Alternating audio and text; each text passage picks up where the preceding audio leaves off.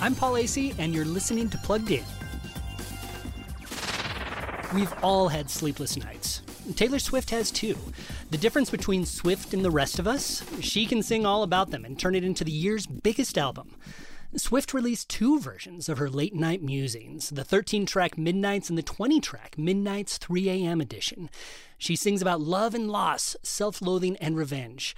As always, she embraces honesty and vulnerability, but she cuddles up to crass language and intimate trysts, too.